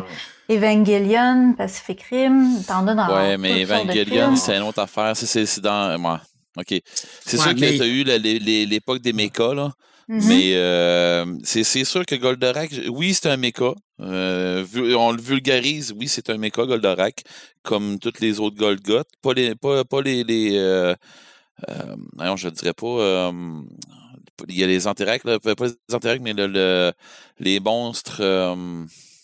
Ah, tabarouette. Il y avait des les, les animaux, là. Ouais, les animaux en. Ouais, comment ils s'appelaient déjà? C'est ça, eux autres. Les monstres Ouais, les monstres ouais, les monstres ouais, eux autres, ils étaient, ils étaient plus forts, mais parce qu'il n'y avait pas de pilote. Mais ils étaient plus incontrôlables aussi. Fait qu'ils mm-hmm. perdaient plus le contrôle. Puis bien souvent, ça perdait. Ils, perdaient à cause de ça. Mais euh, les, les, les Golgoth, c'est ni plus, moins, ni plus ni moins que des, des mechas aussi. Là. Mm-hmm. Mais tu sais, ça reste qu'il y a toute une culture qui s'est en suivi après Goldorak, là, qui, qui a comme pris la, la, la vague un peu, puis qui, qui a surfé là-dessus. Oui, immense, oui. Il y a eu une immense. Euh, ça n'a jamais arrêté, là. Non. Si ça a été extrêmement populaire dans, la fin des années 70, des années 80, on en voit encore dans les nouvelles œuvres aujourd'hui. Euh, on peut penser à Avatar. Euh, puis vous parliez tantôt, euh, est-ce que ça existe? Est-ce qu'on en a créé un, un vrai Goldorak? Il y a vraiment des gens qui sont en train de travailler là-dessus, d'essayer de faire des mécas. Puis, on sait que les Japonais, ils ont comme une espèce de, de, de, de passion pour tout ce qui est robotique. Ben oui. Et euh, évidemment, ben il y en a qui travaillent là, sur des, des espèces de comment ils appellent ça, des armor suits, des genres de, de, de robots avec un habitacle. Oui. Il y, en a un qui a, il y a justement un japonais qui en a créé un, il y a quelques années, il y a une dizaine d'années environ. Puis lui, justement, ce japonais-là, c'était un fan de tous ces, ces animés-là où est-ce qu'il y avait des, des grands robots comme ça, pilotables. Puis il se disait, lui, quand il était petit, que quand il allait grandir, ça allait exister. on allait les construire, on allait les créer.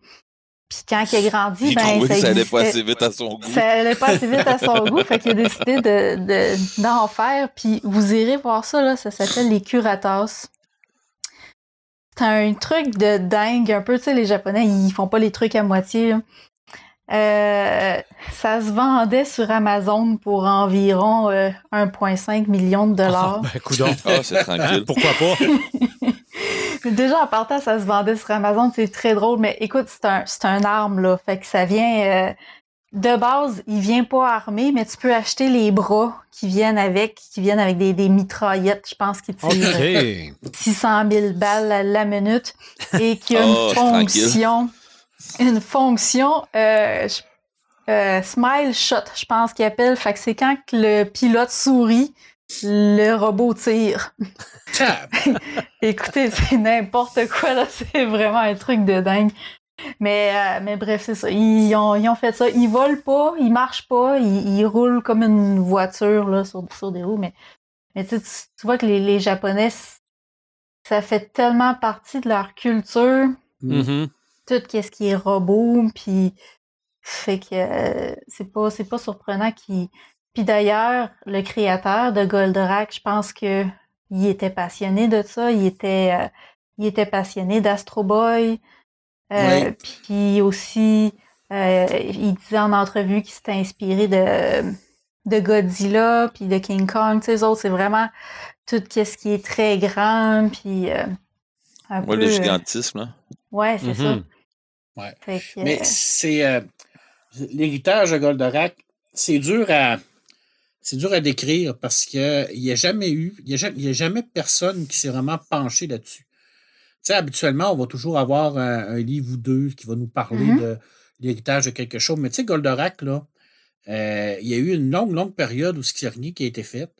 Euh, oui, il y a eu des mangas, comme je l'ai dit tout à l'heure, de Gonage, là, les UFO Robé, Crème des Heures, et ainsi de suite, là, les quatre mm-hmm. volumes qui sont maintenant rendus euh, pratiquement introuvables aujourd'hui. Mais tu sais, il n'y a pas de.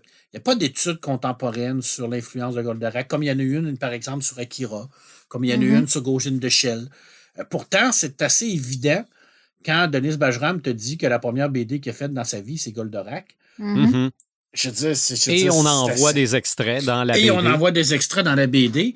C'est assez évident qu'il y a un paquet d'auteurs, qu'il y a un paquet d'autrices, qu'il y a un paquet de créateurs du cinéma qui ont été influencés par ça. Je veux dire, euh, moi, tu ne me feras pas croire que Guillermo del Toro, qui a fait euh, euh, Pacific Rim, n'a jamais vu Godorak dans sa vie. Là. moi, je ne crois pas à ça, c'est mm-hmm. sûr et certain.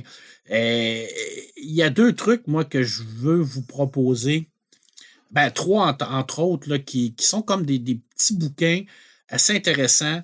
Il y en a un qui est sorti en 2017, c'est aux éditions Fantas. C'est encore facilement trouvable. Par contre, c'est un petit peu plus cher, c'est quand même 45 euh, dollars. Euh, et, c'est un, c'est vraiment comme le, portrait de, de. Alors, le titre, c'est Konage, Mangaka de légende. Euh, et à, l'intérieur de tout ça, ben, il y a ce que Joël a parlé tout à l'heure, ses influences qui est allé chercher mm-hmm. un peu partout. Alors là, on fait vraiment le portrait du créateur de Goldorak, mais il a, créé d'autres choses aussi. il y a un, petit bouquin qui s'appelle Goldorak, l'aventure continue. Lui, il est sorti en 2021. C'est quand même intéressant parce que c'est fait par les presses de l'université euh, de, François Rabet en, France. Alors là, on est plus vraiment sur euh, une étude un peu plus euh, fonctionnelle sur Goldorak, mais on va, on va étudier Goldorak. On va étudier la technique, euh, qu'est-ce qui a été fait, euh, toutes les références culturelles qu'il y a à l'intérieur de, cette série-là. Je n'ai pas eu la chance de lire le livre, alors je ne sais pas s'ils vont euh, aussi loin de, parler de l'influence de Goldorak sur la culture pop, mm-hmm. selon moi, qui est quand même assez incroyable. Et tout récemment, en 2022, au début de l'année, on a eu la chance d'avoir aux éditions Yunis Éditions l'encyclopédie des animés alors, euh, du, euh, de 1963 à 1979. Et ça, c'est vraiment une encyclopédie absolument extraordinaire qui nous passe tous les animés qu'on a euh, de leur création en 63 jusqu'en 79. Et c'est le volume 1. Fait qu'on sait bien qu'il va y en avoir d'autres volumes. Ben Et là, à l'intérieur, on a toutes vraiment des, des références à qu'est-ce qui est sorti, à quelle année, quel public cible, où est-ce que c'est paru. une super superbe encyclopédie qui vient d'arriver, qui est disponible. Alors, pour les, amateurs d'animés, les gens qui se disent eh, Moi, les animés, j'adore ça. Euh, je pense que ça, c'est un must à se procurer. Euh, écoute, c'est 29,95 Vraiment pas cher pour le, volume. Moi, j'ai eu la chance de le feuilleter. C'est vraiment super bien fait. Ça, c'est, euh, je pense que ça va devenir comme une genre de, de petite référence pour les animés. Puis euh, ça, c'est trois, trois beaux volumes moi, que je vous propose. Euh, pour essayer de comprendre c'est quoi l'impact de Goldorak. Parce que c'est sûr qu'il y a eu un impact de Goldorak. Ben oui. Mm-hmm. Je veux dire, c'est difficile de, de, de, mettre le doigt dessus. D'ailleurs, peut-être qu'un jour, on va avoir euh, une thèse sur Goldorak. Mm. Je ne sais pas. Il y, a, il, y a, il, y a, une thèse sur Conan qui a été faite à la Sorbonne. Euh, pourquoi pas, je veux dire, euh, toute cette influence-là de, de, de, Goldorak, parce que c'est une série majeure. Peut-être où ce que le bas blesse, c'est ce que Joël a dit tout à l'heure, peut-être que c'est ça, ça a passé un peu comme dans le beurre au Japon. Peut-être que euh, à, cause de tout ça, on n'a pas tendance à, essayer d'aller plus loin. Mm-hmm. On n'a pas tendance à essayer d'en faire des films. Euh, il a fallu qu'il y ait cinq euh, crackpots euh, français qui décident de faire une bande dessinée sur Goldorak pour qu'on le revoie. Parce que sinon, on ne l'aurait pas revu. Là. Puis j'imagine qu'avec le succès de la BD, justement, on va peut-être en voir plus sortir, que ce soit des ouvrages qui nous parlent de, de, mm. de, son histoire ou ben, ben, que ce soit peut-être même un petit peu ce qui se passe dans le jeu vidéo présentement. Là. Mm-hmm. oui. Mm. Ouais. Parce, parce que dans le jeu vidéo, ben continue Joël, je vais vous en parler après. Là, mais, non, vas-y, vas-y. On s'en allait vas-y, vas-y. OK, ben c'est un peu ce qui se passe dans le jeu vidéo présentement. Tu sais, il y a eu un engouement d'un peu n'importe quoi dans les jeux, dans, pas dans les jeux vidéo, mais dans, dans euh, je sais pas moi, il y a eu un moment donné des, trucs dans la BD, puis bon, tu sais, il y a eu un paquet de trucs qui sont passés d'un bord puis de l'autre. Et tout, quand que le monde, il flaire un... Euh, quelque chose de un filon là. D'habitude, il lâche, il lâche pas beaucoup. Mm-hmm. Euh, il y a une boîte qui s'appelle Microïd euh, qui ont décidé de repartir, euh, de, refaire euh, le jeu Goldorak, parce qu'il a déjà existé le jeu Goldorak. Il y en avait un qui existait. où ce qui est disponible, je ne le sais pas, mais c'était un jeu de PC. C'est un genre de jeu où ce que tu vois de côté, puis dans le fond, c'est un petit peu comme le type R-Type. Je sais pas si oui, oui, quelque chose. OK, oui. Euh, oui, oui, oui. un vaisseau, oui. T'as un vaisseau, là, puis t'as des. Euh, t'as, as du monde qui vient te tirer dessus, puis euh, bon, euh, tu vois le vaisseau de, côté, tu fais que tu montes, tu descends, tu avances, tu recules dans le tableau, mais le tableau, il défile tout le temps comme un peu le tableau de Mario Bros, si tu veux. OK. Euh, puis là, ben, c'est ça, tu étais tout le temps dans le, la, la soucoupe de, de Goldorak, puis tu tirais tes armes, puis, tu genre, ton astéroïde, là, c'est, c'est un astéroïde qui apparaissait dans l'écran, puis qui dévisait ce qu'il y avait en avant. Puis des Golgoth, ben, c'était un gros Golgoth qui bouge, tu sais, qu'il fallait que tu attaques à la fin, mais that's it, là, il y avait des, des trucs de même. C'était pas incroyable le jeu, mais euh, là, ben, euh, Microïd est en train de ressortir euh, le jeu Goldorak. Microïd, ils ont fait. ils sont, ils sont en train de reprendre le jeu aussi de. Ils ont repris ou ils sont en train de finir le jeu Astérix et Obélix. C'est un genre, tu sais, beat'em up, là, tu sais, où ce que c'est que. C'était pas un jeu d'arcade, ça?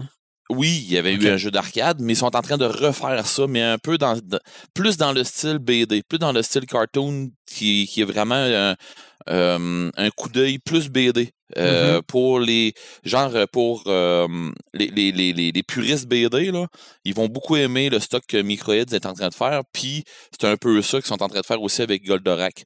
Et les, les, gens qui font dans le fond, qui sont là-dessus, ils sont bien au courant qu'il y a une BD qui sort. Ben, dans le temps qu'il y, a eu des, des entrevues, la BD sort, allait sortir. Puis euh, c'est ça. Fait que finalement, ben, euh, quelqu'un que la BD est sortie, ça va, ressembler beaucoup. Ils ont, c'est, c'est bizarre, mais parce que ils ont eu comme le Q à peu près en même temps que, euh, sais, ils ont vu euh, Gonagai, tout ça, ils ont sorti un peu le même Q que, ce que ce que nos amis BDistes ont pu savoir aussi. c'est, c'est drôle la manière que j'ai, j'ai cru comprendre avec les entrevues que j'ai lues puis que j'ai, j'ai écoutées.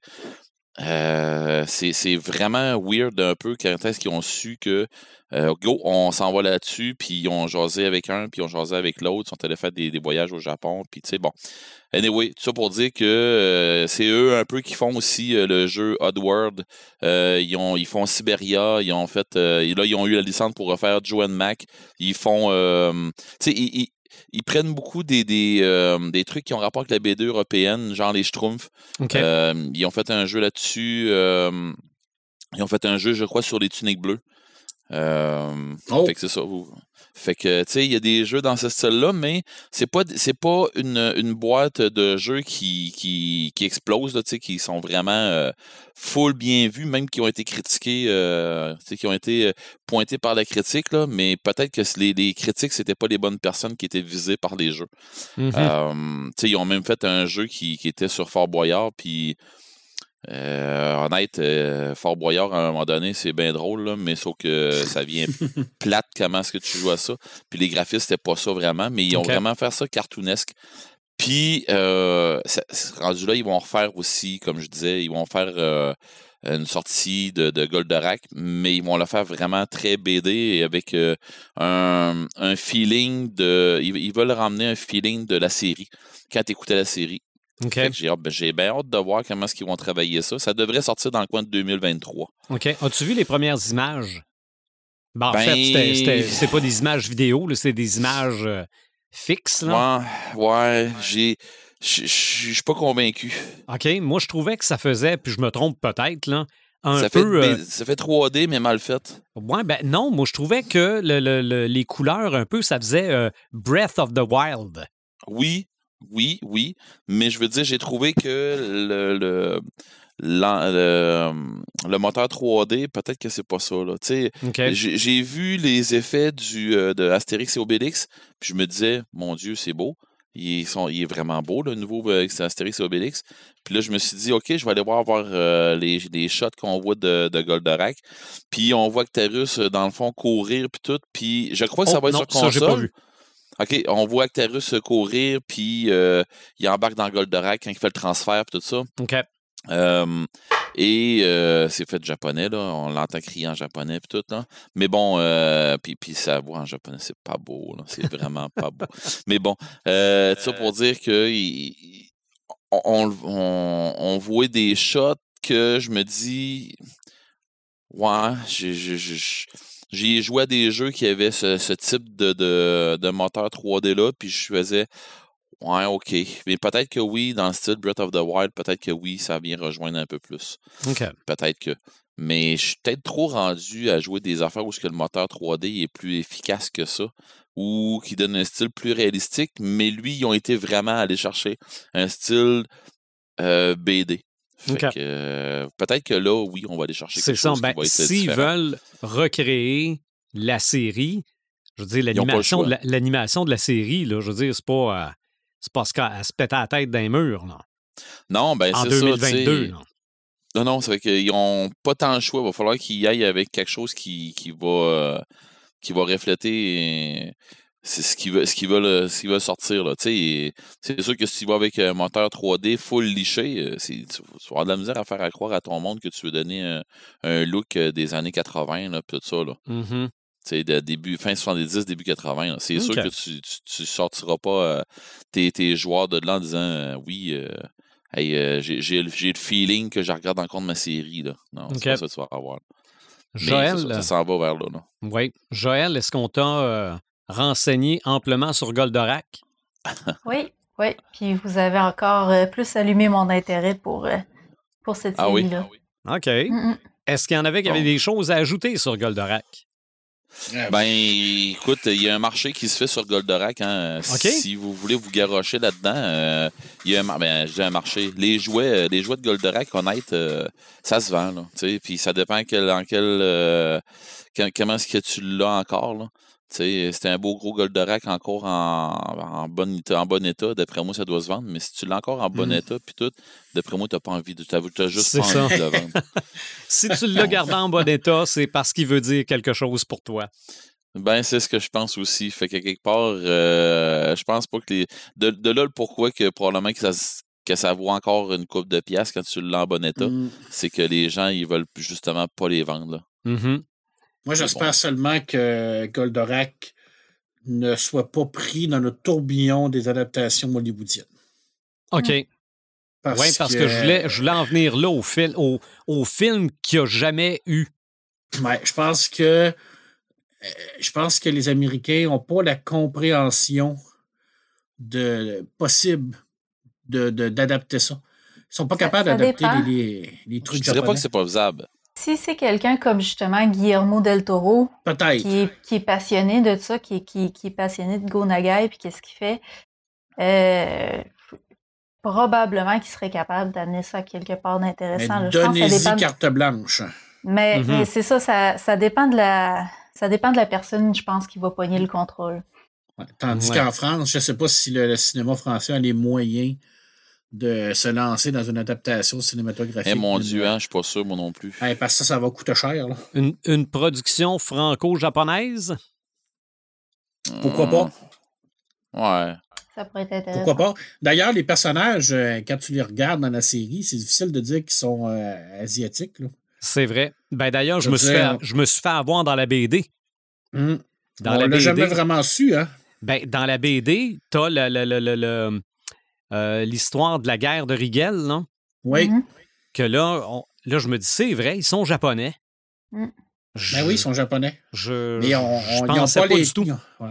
Ils ont pas les, on voit, on- ils ont pas les traits comme on les voit euh, habituellement dans le manga. C'est ça. Puis là, évidemment, ben, peu, le, euh, le gros C'est à quoi ça d'histoire me se fait passe à penser? Tokyo. ouais, ça me fait penser à- aux adaptations de Kudanabe avec Lovecraft. Mhm. Tu sais, t'as un personnage, on, on, on- un, un manga, mais tu sais, le personnage a des traits autant asiatiques qu'européens. Alors, tu sais, je veux dire, t'as, t'as toute l'ouverture possible pour aller euh, chercher ton casting d'acteur dans ce cas-là. Alors, je pense qu'il y aurait quelque chose à faire, mais il faut vraiment que ça tombe pas dans les travers d'Hollywood. Parce que j'ai bien peur. Mhm. Les dernières adaptations de manga, là. C'est difficile. C'est très difficile. Très difficile. C'est ça. On a eu, par exemple, sur Internet, des crinqués qui ont essayé d'en faire, Ouais. des films de Goldorak, puis ça a toujours créé un engouement euh, monstre. Mais un vrai film de Goldorak, il me semble qu'on serait dû. Live Oui. action ou pas? Ah, Moi, je, je verrais un animé. Pourquoi pas un nouveau film d'animé? Mhm. Avec la technologie d'aujourd'hui, ça serait complètement Oui. malade. là. Oui. Ben, de toute façon, ça, on- ça serait- vous irez écouter, si ce n'est pas déjà fait, l'épisode qu'on a fait avec les créateurs de la BD. On a eu un petit scoop là-dessus. Donc, Ouais. on, on peut se croiser les doigts puis continuer d'espérer. Ouais. Alors, peut-être qu'on va avoir des, des- des gens qui ont travaillé sur la BD qui vont travailler sur un possible animé. On ne sait jamais. On ne sait pas. Peut-être. Pourquoi pas? On commence pourquoi pas. 2022, on peut, euh, on peut lancer Rêver. plein de choses en l'air. Yes. On va y aller avec nos Samalumes. Vas-y donc, Paperman. Hey, moi, j'en ai un. Un gros, par exemple. Un très, très, très, très gros. Euh, euh, je, euh, je, je voulais te dire, est-ce que tu connais, Red, un genre qui s'appelle le radio punk? Le Radio radi- Punk? Le radium punk, excuse-moi. Radium Punk, non. Ouais. Le radium punk, c'est. euh, Ben, peut-être que je le connais, mais j'appelle pas ça comme ça, là. ouais. Mais, euh, tu, vas, tu vas le reconnaître. Euh, Il y, a- il y a le steampunk. Ça, on, on sait tout c'est quoi. Qui est Ouais. plus euh, un style qui est basé au niveau de l'An- l'Angleterre euh, victorienne et tout ça. Mhm. Euh, le petit côté penchant euh, au niveau des États-Unis, on appelle ça le di- di- diesel punk. ouais. Ouais. Et les Français, eux, ils ont ce qu'on appelle le Radium Punk. Et le Radium Punk, c'est sorti, c'est, je vous parle d'une bande dessinée, d'une série de six tomes qui s'appelle La Brigade Chimérique. La Brigade Chimérique. Ah, ça dit quoi ça? Ouais, qui a été adapté en jeu de rôle d'ailleurs. c'est une BD qui est sortie en 2009 et 2000, ah, entre 2009 et 2010, qui a eu six tomes. Et là, on, est revenu à, ce qu'on pourrait appeler des super-héros français. Alors, ça se passait pendant la Deuxième Guerre mondiale. On avait quatre personnages qui ont eu comme un genre de, d'irradiation euh, qui n'était pas euh, intentionnelle. Un accident, ils sont devenus avec des pouvoirs, des, vraiment des pouvoirs euh, très spécifiques, et ils vont créer la brigade chimérique. et ça va avoir un immense succès parce qu'on on, fusionnait réellement le, côté comic book américain, mais avec le style européen, parce que c'est une bande dessinée qui est faite par des, Français. Euh, et ça avait eu un immense succès. Et là, ben, euh, après 11 euh, ans, parce que ça, le dernier épisode est en 2010, la Brigade chimérique revient avec une nouvelle BD, L'Ultime Renaissance, qui vient tout juste de sortir aux éditions Glénat. Alors, c'est vraiment comme la, le, retour d'une série prodige française qui a eu un immense succès qui revient. Alors, moi, ça m'excite beaucoup. J'ai reçu ma copie numérique. Malheureusement, je ne l'ai pas encore lue. Euh, je pense que je vais relire les six tomes avant pour me remettre dans le bain parce que ça fait quand même longtemps que j'avais lu ça. Puis, euh, c'est une belle histoire. Puis, euh, les, les Français, il n'y a pas rien que les Américains qui sont capables de faire des BD de super-héros. Mm-hmm. les Français en font des très bonnes aussi. Et la brigade chimérique en est une preuve. Et j'aime beaucoup ce mélange-là de, de, steampunk à la française. Dans le fond, c'est que le, le, Radium Punk, c'est que on, va avoir le style de steampunk, mais on n'aura pas tout la, le côté horloger, le côté euh, mécaniste, tout ça. Ça va être plus, plus propre, plus lisse. ça, ça va du bionique, mais plus lisse. Mais ça reste dans le même concept que le steampunk c'est comme un sous-genre de catégorie euh, de, de, steampunk. C'est compliqué, mais ça reste dans ce genre-là. Mais écoutez, lisez ça. Allez, allez chercher la brigade chimérique, les six tomes. Euh, si vous avez la chance de tomber sur le jeu de rôle, allez-y, parce que je sais que ça avait, ça avait gagné les prix, le jeu de rôle, la brigade chimérique à l'époque. Et le nouveau tome vient de sortir. Alors, euh, c'est comme un petit, un petit bonheur pour les amateurs de, de ce style-là et surtout les amateurs de, de cette série-là. Malheureusement, ce n'est pas le même dessinateur qui, euh, a participé au projet. Ils ont changé de dessinateur, alors ce n'est plus Guess qui travaille sur le, nouveau tome. Mais bon, c'est les mêmes scénaristes. Euh, attendons de voir qu'est-ce qu'il y en est au niveau de l'univers graphique. Alors, c'est, ça va amener peut-être une nouvelle vision artistique de, l'œuvre. Moi, ça ne me, ça, me dérange pas en tant que tel. Je dis, s'il y a une continuité, j'ai hâte de voir aussi euh, où ce qu'ils vont amener les personnages. Alors, euh, c'est une, belle bande dessinée, une belle série française. si vous aimez le style super-héros avec euh, des, personnages qui ont des pouvoirs absolument incroyables, c'est pour vous. Voilà, c'était mon samalume pour cet épisode. Oui. Moi, mon samalume, ben, j'ai eu de la visite en fin de semaine passée. C'est Joël qui m'a apporté son, son coffret avec son nouveau livre que je suis en train de lire. Je n'ai pas consommer ce qui est consommable mm-hmm. euh, à l'intérieur, c'est-à-dire le biscuit et les épices, mais ça viendra. Euh, donc, euh, je suis très content. Le, livre est lancé. C'est un beau petit livre, ça se lit très, très bien.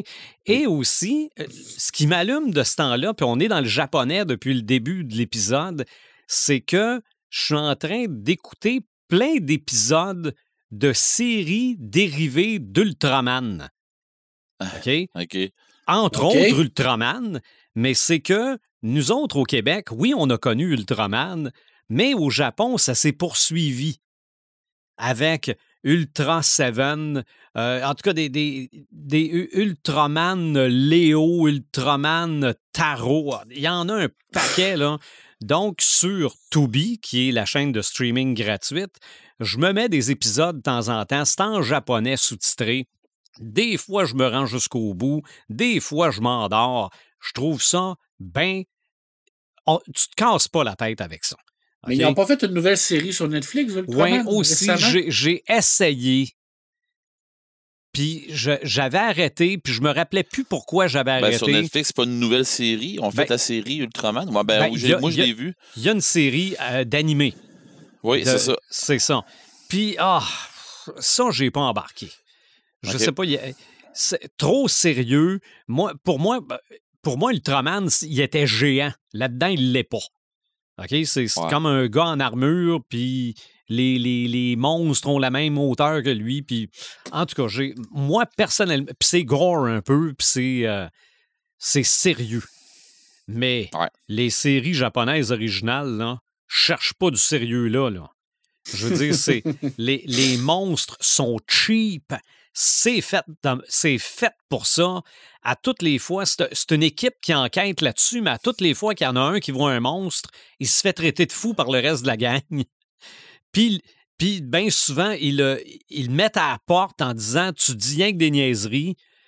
Euh, pour finalement se rendre compte qu'il avait raison. Puis là, Ultraman arrive, puis se bat contre le robot, puis euh, bien souvent euh, tire une, une hache, puis la tête, il part. Mais c'est du divertissement pur, OK? tu te poses pas de questions, ça ni queue ni tête. J'ai bien du fun à écouter ça. Donc, par les temps qui courent, c'est mon samalume parce que ça me détend tout simplement. Donc, toi, Imaginatrix, ton Samalume. Euh, Samalume, moi, cette semaine, en fait, c'est un merci que je veux dire euh, au podcast Décrinqué, mais aussi à nos auditeurs euh, pour m'avoir encouragé avec euh, la publication de mon dernier recueil. En fait, quand j'avais publié Le berger des loups, on s'entend que les gens qui avaient comme précommandé le livre, c'était majoritairement de ma famille, des amis, des amis, des amis. C'était tout du monde que je connaissais, pratiquement.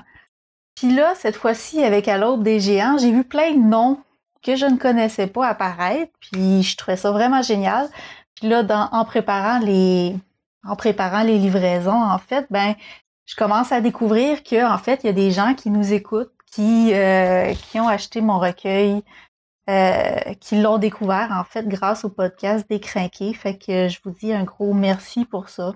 Mm-hmm. Euh, je trouve ça vraiment le fun de voir que qu'il y, a des auditeurs qui s'intéressent à, ce que je fais. Puis euh, ça me fait super plaisir. Fait qu'un gros merci à, tous ceux qui ont commandé leur, leur copie. Puis merci au podcast de, de m'avoir encouragé puis de, de croire en mes projets comme ça. Ah bon, on va, continuer de t'encourager pour les trois prochains livres de ah cette année. Une trilogie. on ne met, euh, pas de pression. D'accord. On, va travailler fort là-dessus. Sinon, ben, euh, nouvelle année, nouveau projet. OK. Fait qu'évidemment, vous vous doutez que j'ai des nouveaux projets en, écriture qui vont s'en venir. Euh, ben là, j'ai le lancement de À l'aube des géants qui s'en vient la semaine prochaine, mais là, après ça, je vais finalement pouvoir me consacrer à un autre projet d'écriture, mais aussi mon projet pour l'année que je me suis lancé, là, qui est pas mal mon samalume ces temps-ci. C'est un peu comme Eric l'année passée, il y avait son projet de Man Cave. Ben moi, cette année, ça va être mon projet de restauration de bureau si on veut. Parce que là, euh, j'ai réalisé que mon bureau était plus très fonctionnel, répondait plus très à mes besoins. Ma bibliothèque est pleine de livres, j'ai plus de place pour m'en mettre. Fait que là, il faut que je pense à des solutions comme pour, euh, pour arranger tout ça. Fait que ça va être ça mon, mon petit projet de geek DIY cette année. Là. Ça va être de, de refaire mon bureau d'un bout à l'autre pour pouvoir mieux travailler. Puis euh, avec un petit coin lecture aussi, parce que là, présentement, j'ai comme pas de place pour lire vraiment. OK. Tu vas voir, mais tu tombes là-dedans, tu vas triper sur un sale temps. C'est ça, mais tu J'ai déjà commencé à ramasser des idées là, sur Pinterest. Là. J'ai mon tableau de fête. OK. Mais tu vas peut-être trouver que rajouter un étage, c'est difficile. Rajouter un étage? un étage à la maison. non, ça ne sera pas nécessaire. Ah. Sur Pinterest, il y a plein d'idées de, de rendre tout ça ergonomique, puis de, de de comme créer de l'espace avec ce qu'on a. Fait que j'ai mm-hmm. confiance que j'ai confiance que je vais faire de quoi de pas pire. Ben, j'en doute pas du tout. Et toi, Red? Euh, écoute, euh, moi, c'est pas bien compliqué. Là. Euh, je suis un peu comme je disais dans, dans, le pré-show tantôt. faut, faut que je faut que je, que je fasse une grosse job dans mon atelier pour pouvoir euh, accueillir ma nouvelle station de. Mm-hmm. Ben, ma nouvelle station. Pas ma nouvelle station, mais ma station d'impression 3D. Euh, puis là, ben, j'ai bien l'intention. Probablement qu'après une, après une imprimante 3D normale, je vais me ben, une, résine, je vais sûrement m'en ramasser une filaire pour faire du stock plus gros, pour faire du stock genre de, de hum, des bâtisses, puis euh, du stock pour aller dans les donjons, puis des affaires comme ça. Mhm. Mais j'ai déjà un ami qui, qui est déjà là-dedans aussi, puis qui est déjà dans mon dans un peu dans mon même projet. Fait que hum, je sais pas dans quoi que comment est-ce que ça va s'enligner, mais euh, je suis je suis là-dedans beaucoup. genre demain, euh, si, si je vois bien, parce qu'aujourd'hui, euh, vous avez manqué même pas m'avoir pendant le podcast parce que j'ai le vaccin hier, puis il m'a sacré à terre pas mal. Là. Mhm. Mais bon, euh, j'ai aujourd'hui, j'ai pris ça relax justement pour être avec vous autres pour le podcast. Puis, ça, je pense que ça a été payant là, parce que je suis là. Fait que, mais à part un petit mal de tête, puis mon bras, tout ça. Mais d'après moi, demain, je devrais être pas trop pire. Fait que je me lancerai probablement dans mon atelier, faire, me, me, faire une station, une place pour faire ça. Puis, pour faire du rangement un peu, mais pour vraiment travailler là-dessus. Fait que je veux me faire ça, puis je veux, je veux, je veux me partir dans mon, projet très bientôt. Fait que oui, j'ai un gros projet sur le 3D, mais ça, je vais, vous, je vais vous en jaser au fur et à mesure que le podcast va avancer, possiblement avec des photos. Mais pas le podcast, mais que dans le fond, l'année va avancer du podcast. Fait que je vais probablement vous envoyer des photos ici et là. ensuite de ça, ben c'est sûr qu'on a parlé un petit peu dans le pré-show tantôt, Boba Fett. Euh, je, moi, je triple, euh, je, je, triple bien raide. Puis je suis content. Oh, tu sais, au début, il y a beaucoup de monde qui ont chialé sur le fait que, ben là, euh, Star Wars a été acheté par Disney, puis ils vont faire quoi? Des, des princesses Disney, tout ça? Ouais, Disney a changé.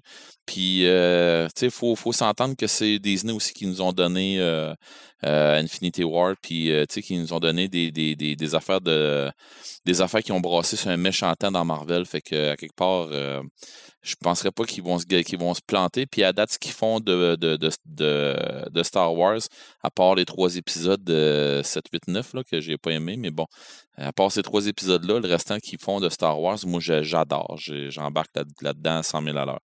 Puis, euh, mon, dans ce temps-ci, mon dernier gros, gros, gros, gros, très gros, ça m'allume. Euh, je suis en train de dévorer la, la série Yellowstone sur euh, Prime.